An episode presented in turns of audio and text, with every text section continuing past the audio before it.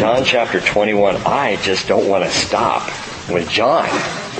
And I know there are many of you saying, yeah, but Acts, Rick, Acts.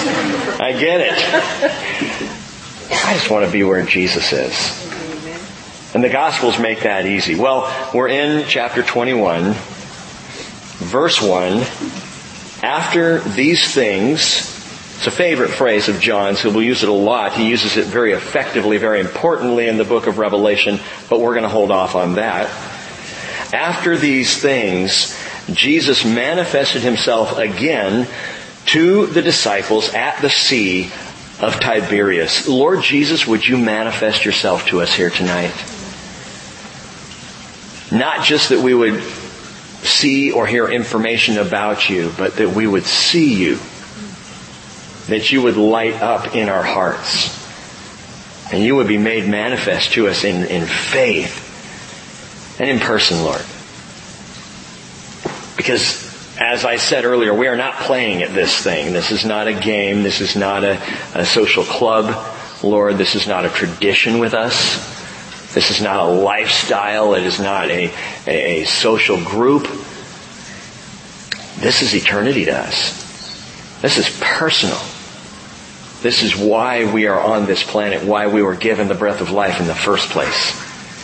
And so, Lord Jesus, manifest yourself to us here tonight, we pray, in Jesus' name. Amen. Epilogue. The Sea of Tiberias. That's the Roman name for the Sea of Galilee, Lake Kinneret. In keeping with his promise through Mary on that Resurrection Sunday, Jesus now meets them in the Galilee by the sea. Understand, as we open up to John chapter twenty-one, we've already had a conclusion of sorts at the end of John chapter twenty, where John writes, therefore many other signs Jesus also performed in the presence of the disciples, which are not written in this book. But these have been written so that you may believe that Jesus is the Christ, the Son of God, and that by believing you may have life in His name, period. Put the pen down, done. But at some point, not long after the completion of the gospel, according to John, the Holy Spirit said, uh, John, you forgot one. There's one more story you need to tell. And so John adds this epilogue. How do you know, Rick? Well, because it, it reads like an epilogue. Because he's already given a beautiful conclusion at the end of chapter twenty. Now, it's the same writing of John. It's the same word usage of John. We know that this is John. And we don't know if John stopped and went away and got a Coke and then came back and went, nah, you know, I got to add that. Or if it was a few weeks or, or, or a couple or three years later that he came back to it and, and put this back in. We do know that the earliest manuscripts we have of the Gospel of John have all twenty-one chapters. So there isn't a copy out there that doesn't have the epilogue. I'm telling you all that just to say this is absolutely intentional on the part of John. And it is so valuable, and I think, what would the Gospel be like without this? You know, what would happen is we would open up the first chapter of the book of Acts and we would wonder how in the world Peter got to where he was. It, would, it wouldn't make any sense. He goes from the denial of Jesus to then seeing Jesus resurrected but dumbfounded by it, and the next scene he's waiting in Jerusalem for power to come from on high. How do you go from A to Z in such a short amount of time? Well, Jesus knew Peter needed a little bit more. So we have the epilogue, Sea of Tiberias, Sea of Galilee, Lake Kinneret, there by the sea. This is now the third resurrection appearance of Jesus. There would be many. How many we don't rightly know. We can kind of guesstimate a little bit, but there were multiple appearances of Jesus after His resurrection, not just on Resurrection Sunday, not just a week later. That's the second appearance. Remember what, what Jesus said to Mary. He, he said in Matthew twenty-eight, verse ten, do not be afraid. Go, take the word to my brethren to leave for Galilee, and there they will see me. He says that on Sunday morning. Sunday evening, He shows up where they are. He just can't wait. You really get the feeling like Jesus is just so excited to see the guys and to get this ball rolling, that He doesn't just head for the Galilee and wait for them there. He goes right to them in that locked-in, shut-up room there in Jerusalem. because I believe he just couldn't wait to see them. Well, you know, someone wasn't there. So a week later, there in Jerusalem, he appears for the second time to the disciples gathered together, and specifically to T. Diddy. I got to use that a couple more times. That's just too good. Thomas, who's called Didymus, T. Diddy. So Jesus shows up there. By the way, John does not describe anywhere in his gospel the ascension of Jesus. He gives a beautiful accounting of the resurrection, but we don't see the ascension. The gospel ends with Jesus here, meeting with the disciples in this third appearance. John leaves that to Luke, Luke chapter twenty-four, Acts chapter one, both covering in detail the ascension of Jesus, so we get to come back to that uh, either Sunday or next week, we'll see. But in this postscript testimony, John is clearly inspired to tell a story that needs to be heard. So after these things, Jesus manifested himself again to the disciples at the Sea of Tiberias, and he manifested himself in this way: Simon Peter, and Thomas called Didymus, and Nathanael of Cana in Galilee, and the sons of Zebedee, and two others of his disciples were together. So let's clarify here. Who's gathered together? Who's in this little group? Two unnamed disciples are there. I love that. How cool is that? That John mentions there are two other disciples. He doesn't give their names. Why not? Well, because the world is filled with followers of Jesus who never make a name for themselves. Followers that you're, you you wouldn't even know. Sometimes you run into someone at work. You've been working with them for a dozen years and you find out they're a Christian. It's like, wow! And isn't that encouraging when you do? My friends, the vast number of believers the last two thousand years go unnamed, but for one name, the name of Christ. It is not for us to make a name for ourselves, to be known for who we are and what we've accomplished and what we've done. Oh, yeah, so-and-so or, or her or him, and they're, they're, they're the great leaders. No, the great leaders are those who humble themselves. The great leaders are those whose names are forgotten, except for the name of Jesus.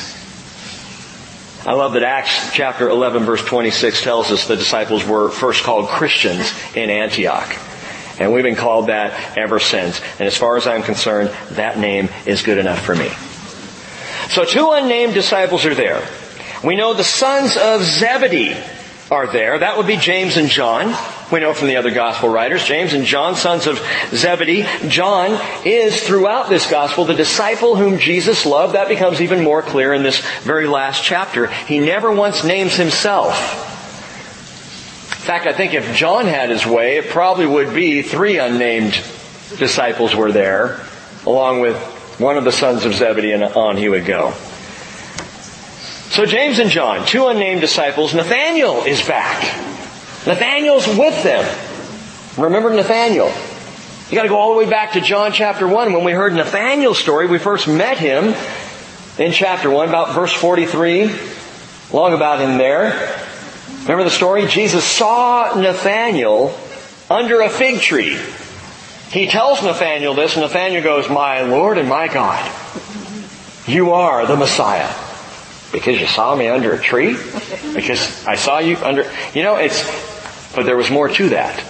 And we talked about that. That that must have been, had to have been, a supernatural seeing, because Nathanael was under the fig tree in Cana, and Jesus was probably in Capernaum, several miles of rocky hillside away. There's no way Jesus could have seen him. That's why Nathanael was blown away. But I love that Nathanael is still here. He hasn't gone anywhere. Maybe, maybe Nathanael is Bartholomew. That's been thrown out there as a possibility, because Bartholomew just means son of Tholomew. And maybe Nathanael is the first name. Maybe it's Nathanael Bartholomew. I don't know. Possibly, but we know Nathanael, Nathanael is still here, and of course T. Diddy is with them as well. Now what I love about Thomas's part in this is that he missed out on the first resurrection appearance of Jesus, and as far as Thomas is concerned, I read this and I think, he's not going to miss anything else. He's going to be sure that he is wherever they are. Peter's going fishing, I'm going fishing, because the last time Peter was with a group of people, Jesus showed up and I wasn't there. I am not missing this again. And so here's the group rounded out with Simon Peter. Verse three. Simon Peter said to them, I'm going fishing. And they said to him, we will also come with you. And they went out and got into the boat, and that night they caught nothing. Simon Peter was never one for standing still. Peter is always the first man to step out of the boat.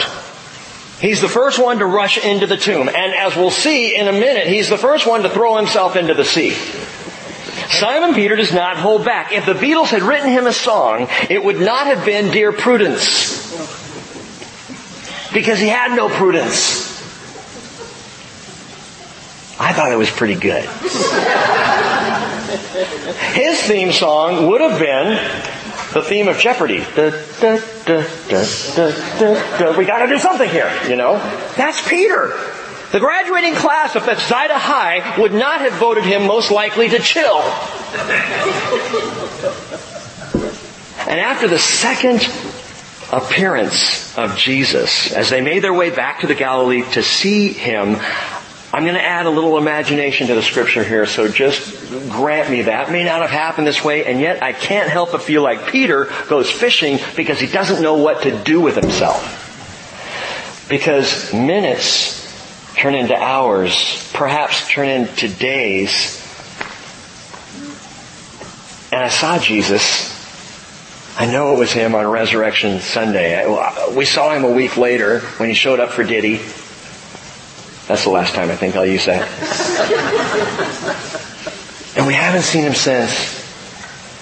And think about this. If you saw Jesus crucified, if you saw him resurrected, and then you saw him a week later, wouldn't it feel like forever before you saw him again? Wouldn't you be counting the seconds? Are we going to see him? Is he going to show up? Where's he going to be? We got to the Galilee. He's not here. Where are you, Lord? In fact, you may have prayed that prayer in your own life. Where are you, Lord? I'm crying. I'm calling out. I'm looking for you. And so here's Peter. And what does he do? He goes back to what he knows, which we do. He goes back to what he can control, back to the work of his hands. And that's exactly what I do when I find myself frustrated. I turn to the work of my hands when the Lord is not as expedient as I would like him to be. Isaiah thirty verse fifteen, the Lord said, in repentance and rest you will be saved. In quietness and trust is your strength. But you were not willing. Isaiah wrote in Isaiah forty thirty-one, yet those who wait for the Lord will gain new strength. They will mount up with wings like eagles. They will run and not get tired. They will walk and not become weary. Cheryl's having a hard time with that right now. That not walking and not becoming weary, not being able to do stuff. The doctors told her, no bending and no twisting. And what do I come home to find her doing? She's in the kitchen bending and twisting. I say, go to your room. We gotta work. We gotta do. We gotta keep it moving. You know? This church, we gotta keep it moving. What, what if we stop? What if we pause? What if we don't keep the energy up? Jesus said in John six twenty-nine, this is the work of God, that you believe in him whom he has sent. And that is the hardest work of a disciple. Just quiet faith. Stopping. Praying. Taking it to the Lord. Waiting for him to make the first move. But here's Peter. No doubt impatient, probably wearing a good amount of shame, which may have fed into the impatience. I've seen him, and he said nothing about the denials. Not a word. Now I take that as grace. But I know my kids, when they know that they're in trouble, and I'm going to say, I'll talk to you about it later on. If I want to drive Hayden absolutely berserk, that's what I say. I'll talk to you about it tomorrow. I mean, he, he literally comes out of his skin. He's at my door every five minutes. How's it going, Dad? Fine, Hayden. I'll talk to you tomorrow. Okay. All right. So Peter, he's got the, the shame aspect that has not been resolved. He's got the impatience that is just in his character. Jesus is back, he's alive, but it will never be the same. How could it be after what I've done? Peter might have thought. I wonder if Peter had forgotten what Jesus said before it all went down. Luke twenty-two thirty-one, Simon, Simon, behold, Satan has demanded permission to sift you like wheat. But I prayed for you that your faith may not fail, and you, when once you have turned again, strengthen your brothers. Which says, you're going to turn, and not in the right direction. But when you turn it back around, strengthen your brothers. There's an expectation on Jesus' part of both a failure and a restoration. Well, Peter's not thinking about that. He had yet to make the turn. So the old haunts are calling, the smell of the sea, the sound of the waves, waves, the, the, the grip of the nets, the things that he knows that he's comfortable with. And what's marvelous is that's okay. Because Jesus knows Peter. And Jesus knows you. And sometimes when we go back to the work of our hands and we got to get out ahead of the Lord and we start toiling and, and stressing and sweating over stuff, I, I don't see God standing there going, you idiot! I hear Him saying, all right, all right, let me, let me help you with that. And He so gently and He so tenderly takes the net out of my hands. Calls to me from the shore. Well, I'm getting ahead of myself. Verse four. But when day was breaking, Jesus stood on the beach. Yet the disciples did not know that it was Jesus. So Jesus said to them, children, you do not have any fish, do you? And they answered Him, no. And He said to them, cast the net on the right side of the boat and you'll find a catch. Of course, that's what you do. What fisherman in his right mind? Well, I imagine a lot of fishermen probably. I'm trying over here. Let's try this out. Same lake, dudes. Same fish. If they're not biting left, they're not biting right. They're not Republicans, you know. Maybe if we go right, we'll catch some. So they cast, and they were not able to haul it in because of the great number of fish. They go to the right, and it's a convention of fish. And they can't haul this thing. And Jesus right here repeats the scenario of Peter's calling. I love that. It's the exact same thing that happened back in Luke chapter five, verses one through eleven. This is an absolute divine deja vu. Remember? They come in after fishing all night long. They haven't caught a thing, same as here. Jesus says, hey, let's go fishing. Kind of same as here. Drop the nets, same as here. They drop the nets. Remember what happens? Up all night, not a catch, but Jesus wants to fish. And in Luke five, verse eight, when Simon Peter saw this miraculous catch of fish, when they couldn't hardly even get the net back into the boat, they had to drag it to shore. They had to get James and John and the other fishermen to jump in and, and help out and pull this thing to shore. And Peter falls at Jesus' feet, saying, go away from me, Lord, for I'm a sinful man. Jesus turns around and says, do not fear. From now on, you're going to be catching men. I'm going to make you a fisher of men. And now in the third resurrection appearance, the lessons begin. I call these lessons from the lakeside or truth with tilapia. Really whatever works for you. We will draw out five different truths from Jesus' work with Peter here. Number one, lesson number one, and this for all disciples, we have got to learn the perseverance of a fisherman. The perseverance of a fisherman, and that is this, when you cast your net and get no catch, cast again.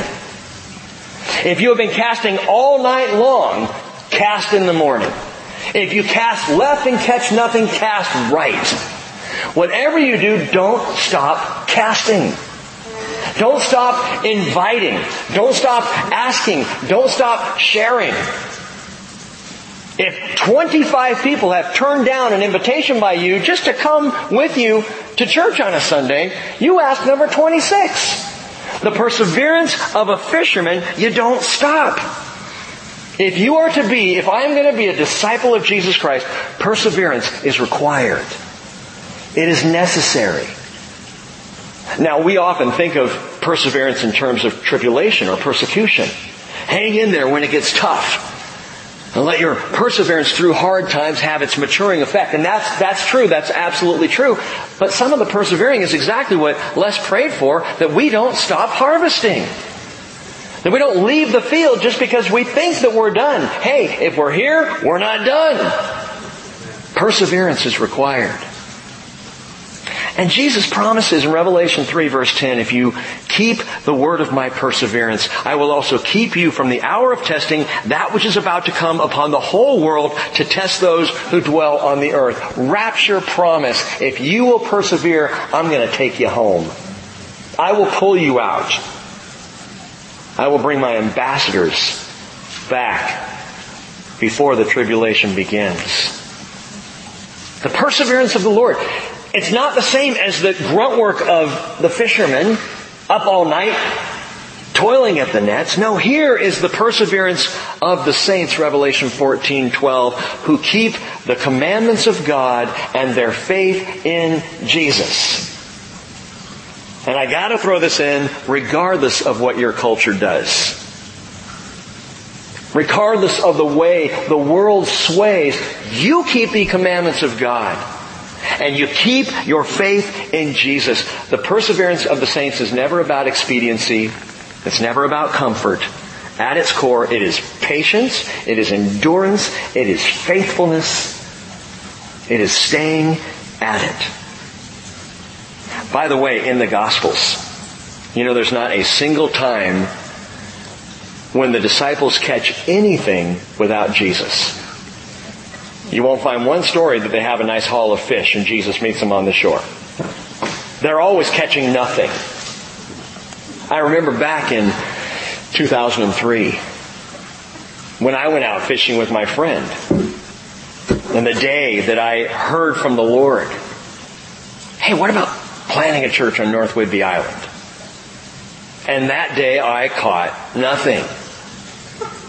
Not a thing. Andrew's in the boat with me. He caught like three salmon. I'm like, so maybe it is better on the right side of the boat. I don't know. But God's purpose became very clear to me. It is not about fish. It is about people. And that's who I want you to catch. And that's going to be the focus. The perseverance of a fisherman. Verse seven, continuing on. Therefore, the disciple whom Jesus loved, that's John, said to Peter, it's the Lord. He's the first one to know. I think that's cool. So when Simon Peter heard that it was the Lord, he put on his outer garment, for he was stripped for work, and he threw himself into the sea. But the other disciples came in the little boat, for they were not far from the land, but about a hundred yards away, dragging the net full of fish. So here's Forrest swimming, and here comes his boat. And in verse nine, so they got out on the land, and they saw a charcoal fire laid, and fish placed on it, and bread. And Jesus said to them, bring some of the fish which you now have caught. And Simon Peter went up and drew the net to land, full of large fish, one hundred fifty-three. And although there were so many, the net was not torn. Wow! There's so much theology here to unpack. So much taking place, but... But don't miss this. What is the single purpose above all others for the Gospel of John? The single reason that he wrote this Gospel? That we might believe. That we might believe in the deity of Christ. That's what we have been coming back to again and again. Jesus is God. That sums up the whole of the Gospel of John. Jesus is God. Jesus is God. Go back to chapter one. Check it out. In fact, let's just start over, right? John chapter one. Check this out. He begins the whole thing. In the beginning was the Word, the Logos, and the Word was with God, and the Word was God. He was in the beginning with God. All things came into being through Him. And apart from Him, nothing came into being that has come into being. In other words, there ain't no fish without Jesus on the shore. In him was life, and the life was the light of men. The light shines in the darkness, and the darkness did not comprehend it. He starts the gospel that way. Down in verse fourteen, the Word became flesh and dwelt among us, and we saw His glory, glory as of the only begotten of the Father, full of grace and truth. Down in verse eighteen, no one has seen God at any time. The only begotten God who is in the bosom of the Father, He has explained Him. Jesus is God. The purpose of the whole thing. Now go back to chapter twenty-one. Some things you got to catch in this net full of fish.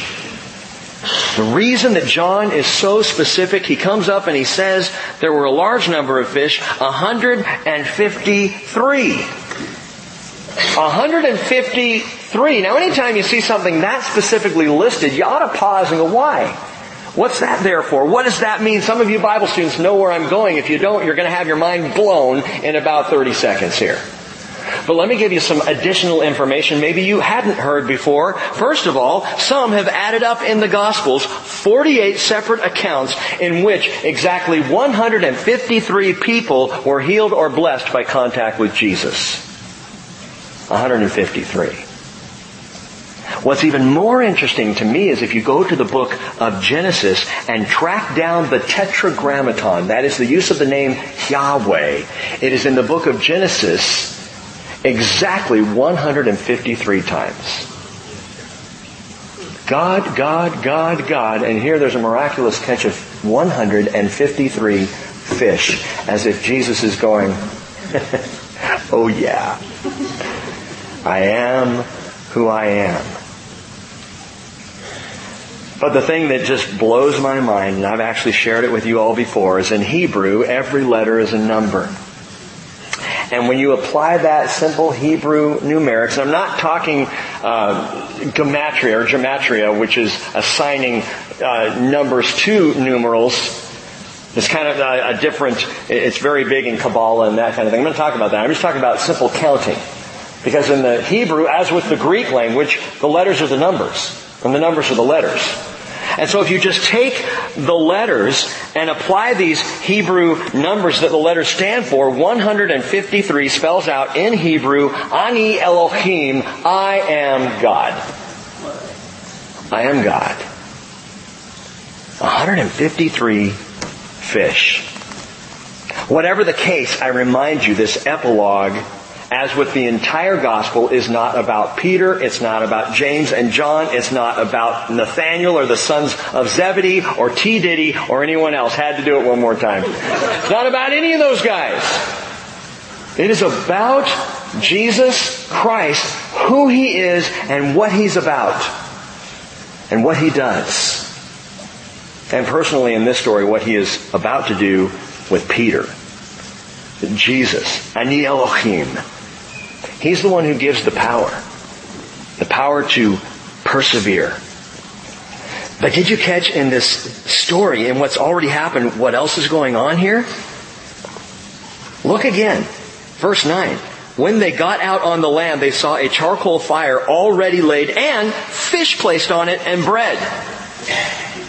There's already fish in the fryer. There's already fresh, freshly baked bread on the plate. They don't even need the fish they just caught. Jesus has it for them. He's already got breakfast laid out and good to go. Remember the five thousand? Bread and fish. Remember the four thousand that He miraculously fed? Bread and fish. Second lesson from the lakeside. The provision of Christ. Disciples of Jesus never forget the provision of Christ. He does not need you to catch any fish. He invites you, though, to bring what you've caught. Doesn't need you to. As we'll see, once the church is pulled out of here, what the Bible indicates in the seven-year tribulation, without the help of the church, a massive salvation of souls, perhaps bigger than anything we have ever seen before, and the church ain't even there. He doesn't need us. but He invites us to bring what we've caught. He doesn't need us to roll up our sleeves and bake bread. He invites us, no, to break bread in His name and to fellowship, because His provision is all the provision we need. Don't ever forget that. Because one of the things that trips up a follower of Jesus, a disciple, is when we run a little short. When there's not as much in the cupboard. When the checkbook is at the end. When the payments are not coming through. When we're out of funds or out of resources, and we begin to stress and we begin to worry. And His provision is all you will ever need. The provision of Christ. By the way, note this also, the net was not torn. Which tells us not a single fish that was caught was lost. He knows how to keep that which is caught. He knows how to get it to shore. He knows how to save. The veil was torn, but the net was not. Because Jesus holds on to what He catches. Verse twelve. I'm sure there's more you can pull out of there, and please email me. Verse twelve. Jesus said to them, "Come have breakfast."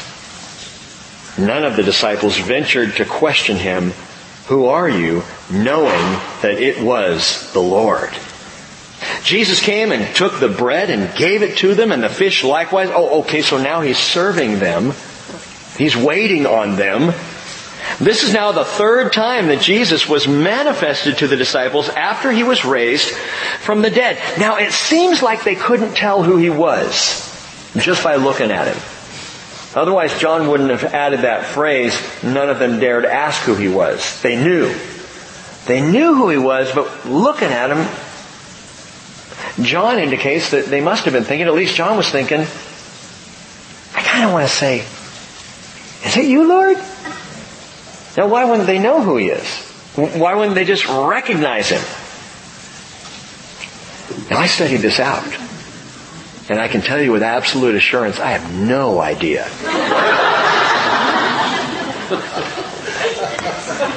I mean, maybe they couldn't look Him in the eye, and that's a possibility. Maybe they all were churning like Peter was, and, you know, like when the uh, conversation with my son finally does happen, then it's like, "I don't even want to look at you at all, Dad." You know, maybe that was it. Perhaps they were still grappling with this whole idea of the resurrection, and it was so overwhelming for him, for each of them, that they weren't looking up. But what we do know, what John tells us absolutely, is every one of these guys knew that they knew that they knew it was the Lord. This is the Lord. This is God in the flesh. And what does He say in this glorious, resurrected state? "Come have breakfast." That is so cool. You know, it's the most important meal of the day. And He says, "Come have breakfast." The word for breakfast there, some of your translations say, "Come and dine." And that would be accurate as well. The word breakfast, aristao, in the Greek literally is to dine or to share a meal. And it's just the word that they would use any time they were going to eat, to break the fast from the previous meal. So when He says this, He says, come, come, and, come and dine. Come and have breakfast. Let's, let's eat, guys. Jesus is always looking for a meal. And we've talked about how in all the post-resurrection appearances of Jesus, nine times out of ten, He's like, "You guys got a burger? You know, is there some fish here? I'd love to talk about this, but let's go to In-N-Out and let's do it there." You know, He's always having a meal with them. Which, in the Middle East, is the most intimate fellowship people can share. You want to receive someone into your home, into your heart, you have a meal with them. You break bread with them. And here is Jesus, this resurrected deity, cooking up a messianic breakfast on the seashore. Now, I want you to grapple with this for a moment. This Jesus who's serving up fish and bread around the fire. "Did you get enough, Peter?" You know, passing it around. "John, take some more." This Jesus is the same one the Scriptures tell us, Job forty-one verse one, draws out Leviathan on a fish hook. This is the Creator God. This is the one Jake was telling me earlier. One of the one of the kids was watching the Louis Giglio um, video. Some of you have seen that. What's it called? The how? like how great our God is our God, or something like that. Anyway, it's the one that talks about the heavens and, and the glory and the grandeur and the might and the, the wonder of who God is.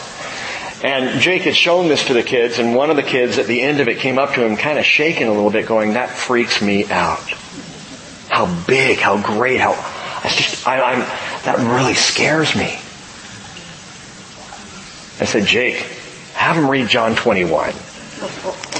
The same God that draws Leviathan out with a fish hook serves fish to his friends. It says, come have breakfast. Now he's got fish oil and flour on his hands. It's who he is. This is who he is. And perhaps one of the most mind-boggling things about Jesus is he is on earth as he is in heaven. For all the glory and the grandeur and the wonder of who he is, he by nature serves. It's what he loves to do. He by nature invites. He by nature says, want to grab a burger? That's just who he is. He's not different there than he is here. It's not like he, he has now returned to heaven and he's sitting on the throne, oh, bring me something. The Bible says, Jesus himself said, you know what? In that last day, when, when, when we're all together, we're going to gather around the table and the Son of Man will serve you. Not because he has to, but because he loves to. By the way, those of you among us servants, and you know who you are. I know who you are. You are so like Jesus. When you drop off a meal at someone's house, and once again, here we are getting meals at my house because when Cheryl's down, no one's going to eat my cooking. You are so like Jesus when you serve. It's just amazing. God bless you, servants. We're all called to be that way. Well, the provision of Christ, whether in heaven or on earth, no one is more inviting than he is. In fact, if you go back again to the outset of the Gospel of John, he's asked by Andrew and another uh, disciple of John the Baptist. They come up to Jesus. John one thirty-seven, they say, Rabbi, where are you staying? And what's his answer? Come and see. Where are you staying? Oh, I'm sorry, I don't give out my address. Give me your number, I'll text you. Come and see. So they came and they saw where he was staying and they stayed with him that day. No one's more inviting than Jesus. On the last day of Sukkot, the Feast of Booths, in the middle of the story of the Gospel of John, Jesus gives another invitation. John seven thirty-seven, he cries out, if anyone is thirsty, let him come to me and drink. Come and see where I'm staying. Come to me and drink. And here he says, come have breakfast. John will tell us later on in Revelation three verse twenty, Jesus says, behold, I stand at the door and knock, and if anyone hears my voice and opens the door, I will come into him and will dine with him and he with me. And I have no doubt that as Jesus stands on the door and knocks and we open the door, he is standing there with bread and fish. Cooked up and ready to go. He's not expecting you to make the meal. He's got it. He's so inviting. And nobody serves up a better meal than Jesus. But listen, there, there's something else that he said. Luke twelve twenty-three, Jesus said, life is more than food. Life is more than food. Paul said in Romans fourteen seventeen, the kingdom of God is not eating and drinking, but righteousness and peace and joy in the Holy Spirit. And so this is more than a story of breakfast. Jesus is about to move on restoration. In this casual, calm, relaxed environment, he gets the guys eating, he gets them, gets them settled down so they're not all freaked out about the resurrection, and he goes in for the restoration. Peter's righteousness, Peter's peace, and Peter's joy. Verse fifteen. So when they had finished breakfast, Jesus said to Simon Peter, Simon, son of John. Actually, it's Simon, son of Jonah. I think that's really interesting. Simon Peter's dad's name was Jonah. Someday I'm going to study this out and do a teaching and think about the parallels between Jonah and Peter, at least in this season of his life. But Simon, son of John, son of Jonah, do you love me more than these. Interesting that Jesus doesn't call him Peter here. He calls him Simon. He's back to Simon. Why does he call him Simon? Because Peter's acting like Simon. Because Peter's sliding a bit here. Simon, shifting sand, is what that name means. And he's back to fishing, and he's ignoring the calling. He's out on the boat. Now, Jesus doesn't get onto him, doesn't yell at him, doesn't undermine him, doesn't shake the finger at him. What are you out fishing for? In fact, at the end of Matthew, Jesus had told them, I'm going to meet you on a mountain in Galilee. It says nothing about meeting them on the sea. That's the last place that Jesus said he would meet them. And yet Simon gets in the boat and goes out fishing, just like Jonah gets in the boat and heads in the opposite direction. I think there's evidence of maybe just faith is failing a bit. Well, Jesus now says, Simon, do you love me more than these? These what? The fish? I mean, there's one hundred fifty-three of them flopping around on the shore. So that's possible. No, it actually is possible. Simon, do you love me more than these? Do you love me more than your previous job? Do you love me more than the profession you are so comfortable with? Do you love me more than, than the security of a, of a fisherman's paycheck? Do you love me more than these? He, he could be saying that. Now, more likely, he means James, John, Nathanael, and T. Diddy. That's the last time. Oh, yeah. Jesus is saying, and I, I think that this is the emphasis, do you love me more than these? Simon, do you love me more than these? What's going on here? He's taking him back. Before the failure, before the denials, where Jesus had said in Matthew twenty-six thirty-two, after I have been raised, I will go ahead of you to Galilee. But Peter said to him, even though all may fall away because of you, I will never fall away. Obviously, I love you more than any of these guys. I'm your man. Simon, do you love me more than these? And here in John twenty-one, by a crackling fire, just like the one in the courtyard of Caiaphas' house, Jesus says, do you love me more than these? And Peter cannot give a straight answer. He said to him, yes, Lord, you know that I love you. And he said to him, tend my lambs. He said to him again a second time, Simon, son of John, do you love me?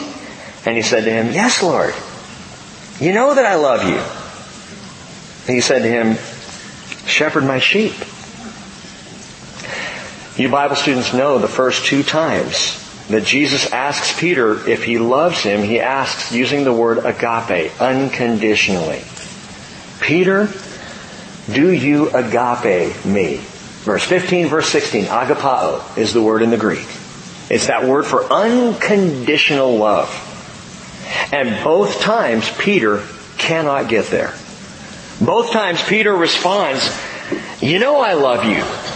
And he uses the word phileo, where we get Philadelphia or brotherly love. Ah, Jesus, you know, I got mad bro love for you. I got that going on, you know, my bro. Of course I love you like a brother. But unconditional love wouldn't deny a loved one, would it?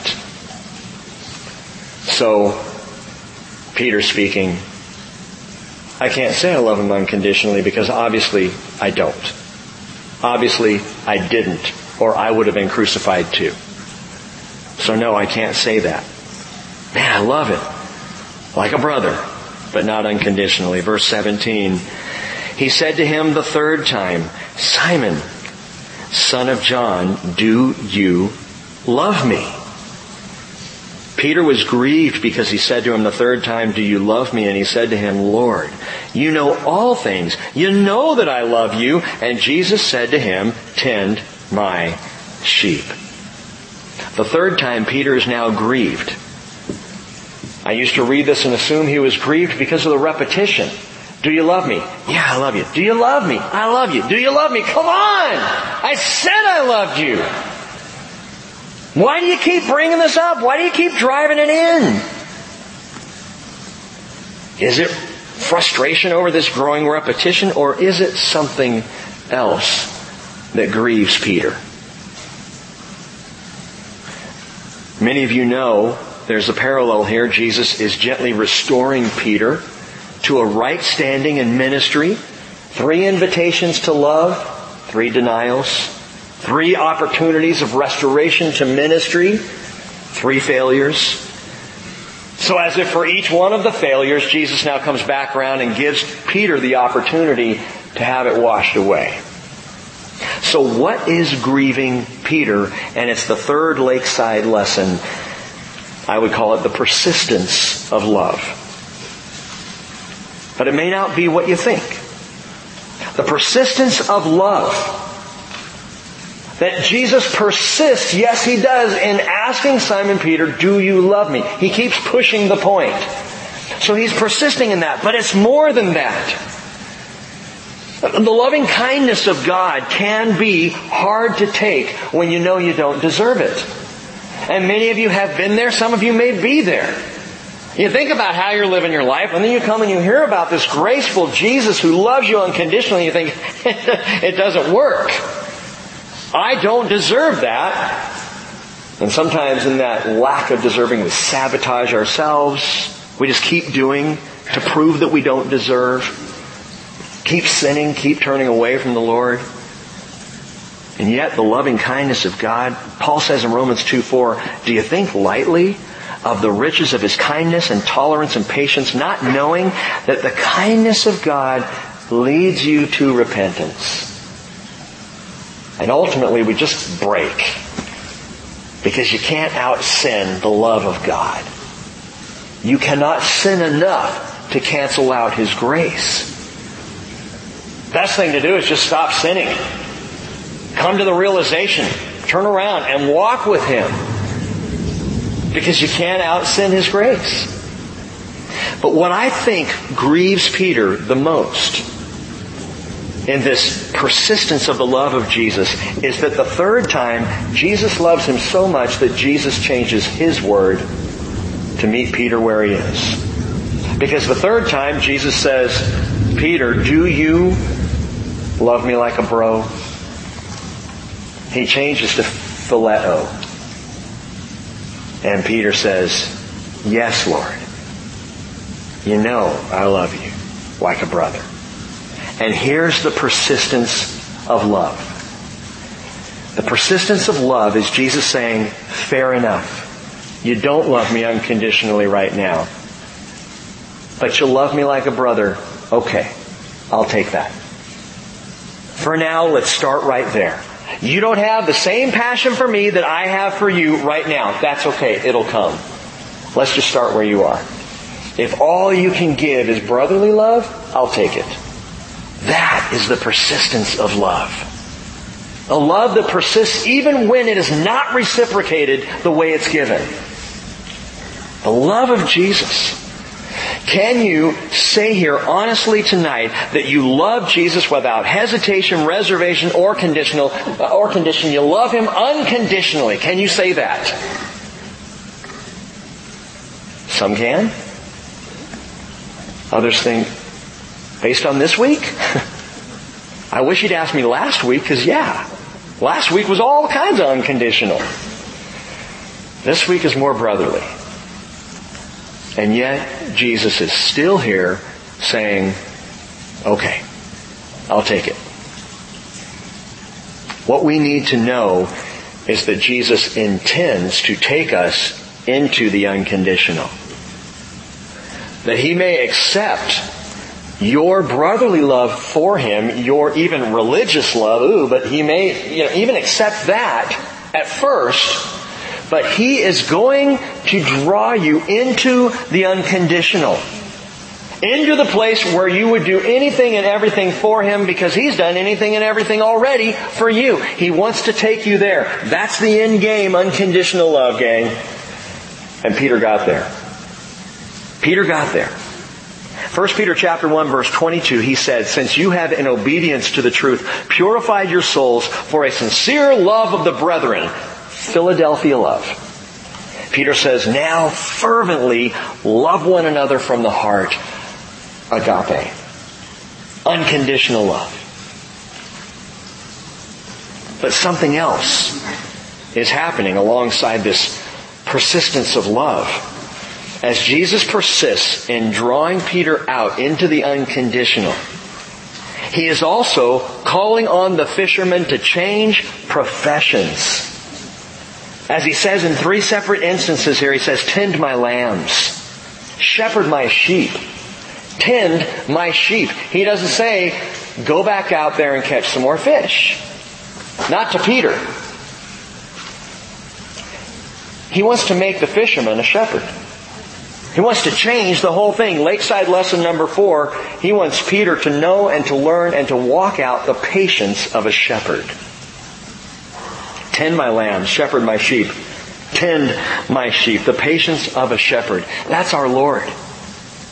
He's got the patience of a shepherd. Micah seven fourteen, "Shepherd your people with your scepter, the flock of your possession which dwells by itself in the woodland, in the midst of a fruitful field. Let them feed in Bashan and Gilead as in the days of old." Oh God, shepherd your people Israel.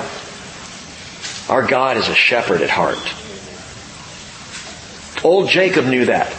He knew that divine characteristic, and so as he's blessing his son Joseph in Genesis forty-eight, verse fifteen, he says, "The God before whom my fathers Abraham and Isaac walked, He is the God who has been my shepherd all my life to this day." An old wily Jacob. And yet he knows that every step of the way God had been his shepherd. God's got a thing about shepherds. He sends Moses for forty years of training in the wilderness at the sheepfolds of Midian so that when he comes back, he might be a shepherd for his people Israel. He raised David in the sheep, the shepherd fields of, of Bethlehem, among the sheep, with the sheep, tending the sheep, that he might become a shepherd king for his people Israel. Psalm seventy-eight seventy, he chose David his servant, took him from the sheepfolds, from the care of the ewes with suckling lambs. He brought him to shepherd his Jacob, his people, Israel, his inheritance. And now Jesus is doing the same thing. Jesus is calling the fishermen to develop the patience of a shepherd. And this is what it looks like. He says three things. He says, "Tend my lambs." Do you love me, Peter? Yeah, I I'm not quite there, but yeah, I love you to, as much as I can right now. Tend my lambs. The word tend, probably better translated feed. It's the word bosco in the Greek. It's not to feed a chocolate drink. It's feed my lambs. Those of you who know what bosco is. That's the word. Feed my lambs. And my friends, that is where the patience starts. Feed the lambs. Get a picture in your mind of this fuzzy little lamb. And you're giving it, you're bottle feeding it. You know, and it's sucking on the bottle. You've got this cute little lamb. If you love me, the Lord would say, disciples, tonight, if you love me, even if you only love me to a degree, feed my lambs. Man, if that's not a great verse for signing up for children's ministry, I'm not sure what is. Feed my lambs. You don't shove steak down their gullets. You're going to eat this, you know? First Peter chapter two, verse two. Peter writes, "Like newborn babies, long for the pure milk of the Word, so that by it you may grow in respect to salvation, if you have tasted the kindness of the Lord." Feed my lambs, feed my little ones, feed the newbies. We will always at the Bridge Fellowship, if we are shepherds like the Lord has called us to be, if we are following Jesus the way He has called us to be disciples, we will always at this fellowship have lambs that we need to feed. And I'm not just talking about Josh knocking over his cup. I'm talking about... timing. I'm talking about more than the children. I'm not just talking we will always have children, and we will, and we should, and we want to tend for them. But we will always have brand new believers in Jesus who don't have a clue what it's all about. They just know they're falling in love with Jesus. That's cool. What's our responsibility to them? Feed the lambs. feed them. Now, hear me carefully on this, because some have taken Peter's words like newborn babies long for the pure milk of the Word. Some have taken that and they've said, that means we got to be really careful what we feed a new believer. Let's just make sure we give them little bite-sized pieces, you know. Let's add water, mash it up, and put it in a Gerber jar. Let's make it as edible as possible. The last thing you want in this church is on a Sunday morning for someone who's brand new in faith to have to come and li- listen to Rick for an hour talking about Zechariah and Israel and big stuff. Don't do that. Make sure you make it easy for them. I couldn't agree less. There's something magnificent, something wonderful about the Word of God. And here's the deal.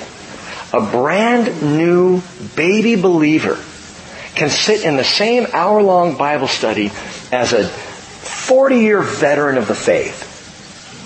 And the new believer is going to get milk. And the veteran of the faith is going to chew on some serious meat. It's not what the teacher does. It's what the Spirit does. It's how the Word works, and it is absolutely marvelous, and I've seen it again and again. Sunday nights, prior to the Bridge, we did a thing called In the Book over in Anacortes. And it was a in-depth, verse-by-verse, through the Bible study. And it was intended to be discipleship-level teaching. For those who want to go deeper in their faith, this was my mentality going into it. We're going to really dig in. And put the invitation out there. We had people coming from different churches around Anacortes and, and originally met in the old Fidalgo Bay Roasting Company coffee house. Sunday night, people would show up and kind of sit down, eleven, twelve, thirteen people at first, and then twenty people, and then sixty people, and we had to move. It was great. But here's what I didn't expect. People started getting saved. Hank Sakinga. A lot of you guys remember Hank, the gentle giant who played the most amazing acoustic guitar I've ever heard. Went home to be with the Lord. How many years ago now? Two, three years? Longer? Six. Six. Seven. I have no concept of time, and I don't know who's here tonight. That's just the way it is. A while ago, he went home to glory. Hank started coming to that Bible study. Hank was not at that point a believer. He had just been invited by Mark and Susan Harris. Hey, come with us. So Hank, his wife Cindy, they, they started coming. You know when they came? The first night was when we first opened up Daniel chapter one. We studied our way through the prophecies of Daniel.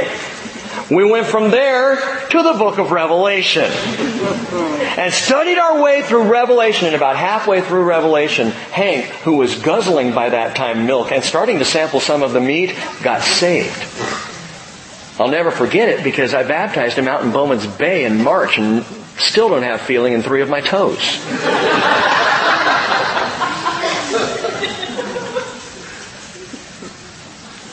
Gang, the Word of God and the Spirit of God feed the way we need to be fed. My job is just put it out there. And for some, on the table, there's milk. Pure, sweet, good milk. For others, there's a juicy steak to carve into and eat and, and to feed on. It wasn't steak on a high chair for Hank. You know, it was... It was the pure milk of the Word that he needed, and the Spirit made sure that's what he got. And I would, to this day, start a brand new believer on the book of Revelation. No problem. Wouldn't bother me in the least. Great place to start. Let's see Jesus in all of His glory.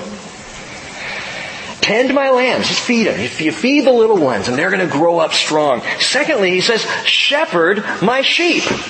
The word shepherd there, note this, shepherd is poimano. And poimano means... pastor. That's the word that we use for pastor. We translate it pastor. Now notice this, they're no longer little lambs, they're sheep. So first you, you feed the lambs, now you pastor the sheep. They've grown up. You fed the lambs, you pastor the sheep. They're able to produce things, full-grown sheep. They can produce milk, they can produce wool, they can produce little sheep. So now they're bringing others along. But the full-grown sheep are also apt to wander. They from time to time need protection. They need care. They need direction. They need shepherding. I need shepherding. You know what they don't need? They don't need bosses. They don't need a church leadership. They don't need a board of elders. They need shepherds. They need guys who smell like sheep. Guys who are around sheep. Guys who tend sheep. They don't need a heavy-handed, lord-it-over mentality. You see, because the flock of God already has a boss. But the flock needs pastoring, shepherding. I find it interesting. Jesus said in Matthew twenty-three eight, do not be called rabbi, for one is your teacher, and you are all brothers. So don't call me Rabbi Rick. I don't like it. Stop it. Don't call me teacher. Call me brother. That's cool. Mad bro love. That's all right. He says, do not call anyone on earth your father, for one is your Father who is in heaven. Do not be called leaders, for one is your leader, that is Christ. But the greatest among you shall be your servant. Listen, this is why we call our guys here shepherds. Let me be clear about this. It is not to define you all as sheep. That's not the point. Well, they're shepherds, that means I'm a sheep. And that's a bad idea. The whole reason we call our guys shepherds is not to define you, it's to define them. And so that they know, so that I know, so that we think in terms of shepherding, which is serving, which is smelling like sheep, which is caring and nurturing and protecting and leading to good pasture. That's what a shepherd does. He doesn't sit in a meeting and go, now, we purchased the right kind of carpet. Let's run those numbers one more time. That's not a shepherd. Yeah, we got to run the numbers and we got to do the. I get that. We got to finish this kitchen, the kitchen eventually. We will. But that's not the role of the shepherd. And that is not the call of anyone who is following after Jesus. And by the way, you don't have to be a shepherd in the church. We're all called to be shepherd leaders. Shepherding the little flock at home. Shepherding in the workplace, shepherding friends into the direction toward the pasture of Jesus Christ. Shepherding. And that's what he says. Look, disciples, feed the lambs. Take care of the little ones, the newbies, the children, those who need the feeding. Make sure you feed them and shepherd my sheep.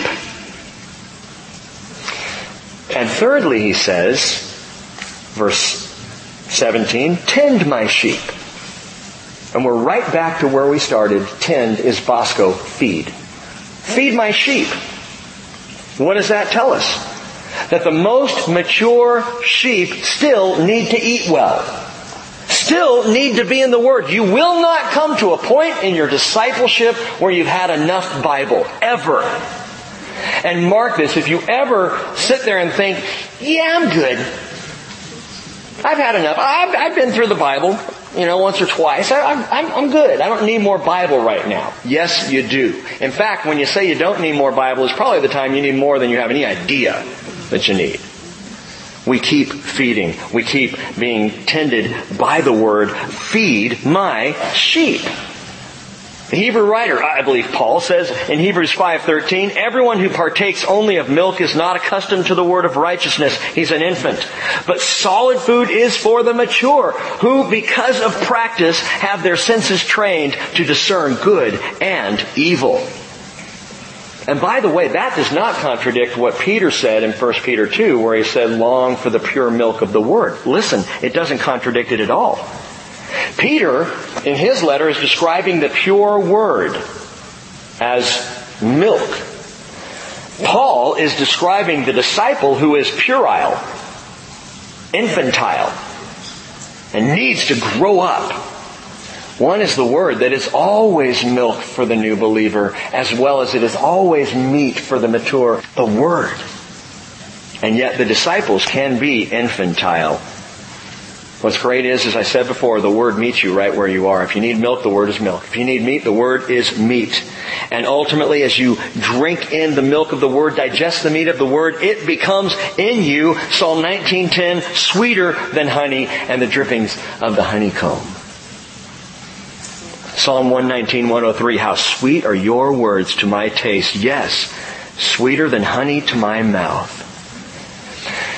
So in this divine encounter with the resurrected Christ, Peter begins to change.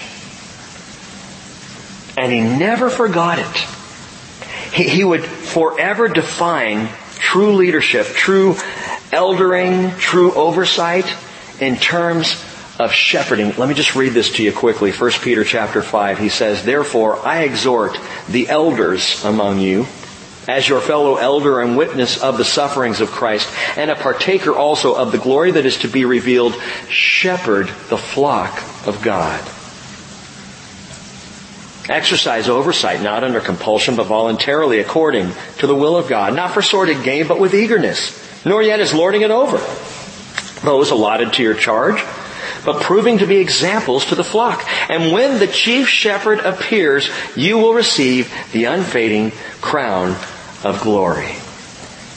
I believe Peter would forever think of Jesus as the chief shepherd, who on this day began to turn him away from the Sea of Galilee and to the shepherding of the sheep in Jerusalem. One final lesson from the lakeside as we close out now the Gospel according to John. Just give me two more minutes or so. Verse eighteen. Truly, truly, I say to you, Jesus speaking, when you were younger, you used to gird yourself and walk wherever you wished. But when you grow old, you will stretch out your hands, and someone else will gird you and bring you where you do not wish to go. Now, this he said, John gives commentary, signifying by what kind of death he, Peter, would glorify God. And when he had spoken this, he said to him, follow me. Same thing he said. Same thing he said at the first calling of Peter. Follow me. Follow me, Peter. And Peter did, right to his own cross. Tradition tells us Peter was crucified in Rome.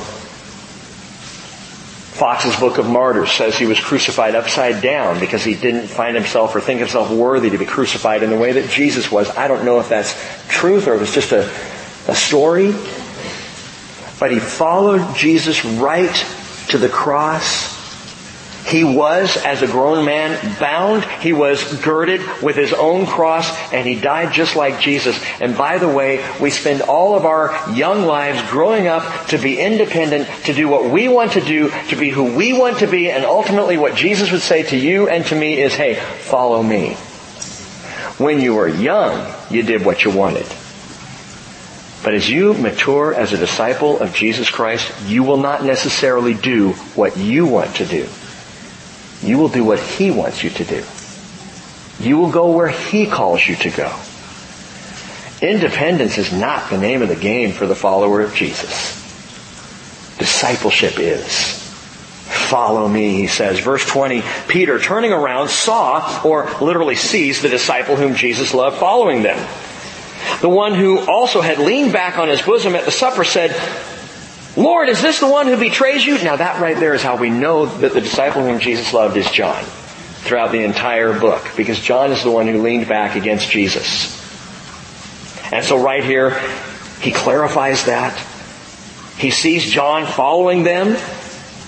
And so Peter, verse twenty-one, seeing him, said to Jesus, says to Jesus, Lord, what about him? What about this man? What about Yohanan?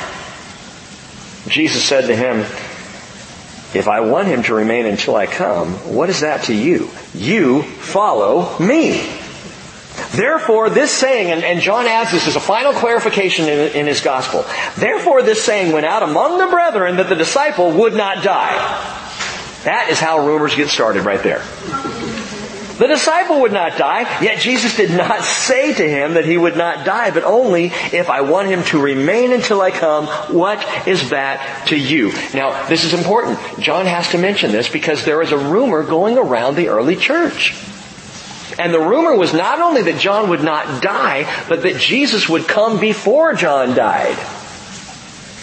And so people were kind of placing the... It, John was the original blood moon. He was the sign. John's still with us. He's tottering, but he's with us. You know, he's not quite in his right mind. He just keeps telling us to love each other. I don't know what that's about, but he's he's still here. And as long as John is here, Jesus isn't coming. But but before John dies, Jesus is going to come. They all believe this. And John right here writes for the whole church, that is not what he said. All he said was, if I want him to remain until I come, what is that to you? And by the way, John did remain until Jesus came in the Revelation.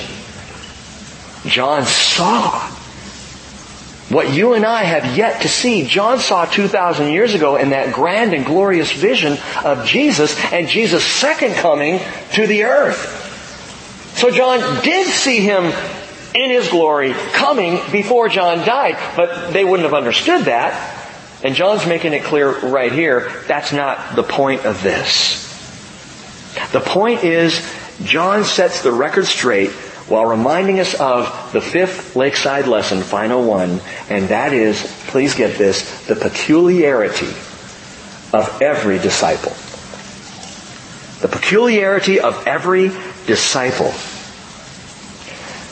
We are all called to persevere as fishers of men. We are all called to trust in the provision of Christ. Every one of us to grow in the persistence of His love, with the patience of shepherds. But for all the similarity of our calling, we are peculiar. We're weird. In that we are all different. We are not the same. Every life will not go the same way. Every experience will not be the same. We will not all come to the to the same end, at least in this life. Some will die. Some will be alive when He comes. Some will be highly successful in a good way. Others will never be known by name. Some will rise, some will fall. We're not the same in the experiences of our lives. Don't suffer by comparison. Don't look at fellow brothers and sisters and say, if I only was more like her. Well, he has it so good. Why does he get, the, why do I have to, man, that is, that is not the talk of a disciple. You know what Jesus says? What is that to you? Well, Glenn and Kathy, they just got a new house down here in Oklahoma. What is that to you? Have you seen the house? I mean, no, I'm kidding. I, I haven't even seen it. I haven't even been there yet. Time for a little breakfast, Glenn.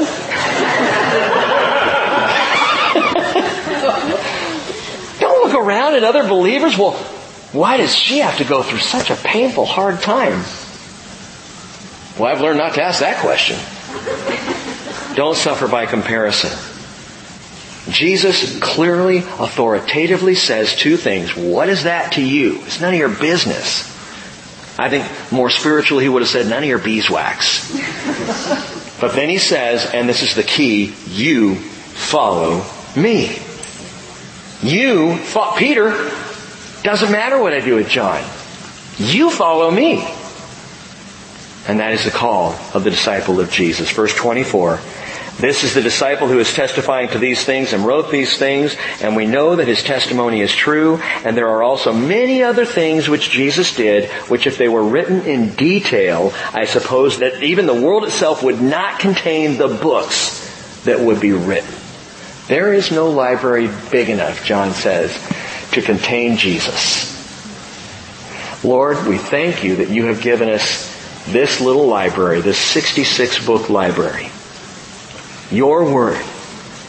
We thank you for entrusting it to us. For John's latter perspective, for the way that your Spirit illuminated through him this glorious truth of the deity of Jesus. Father, I am so amazed that we end this gospel with the most profound statement, Ani Elohim, I am God, and the most intimate of circumstances, fish and bread around the fire. Lord, I still have so much to learn about you. But I am grateful for your constant invitation. And when it's all said and done, help us, Lord, simply to follow you. We pray in Jesus' name. Amen.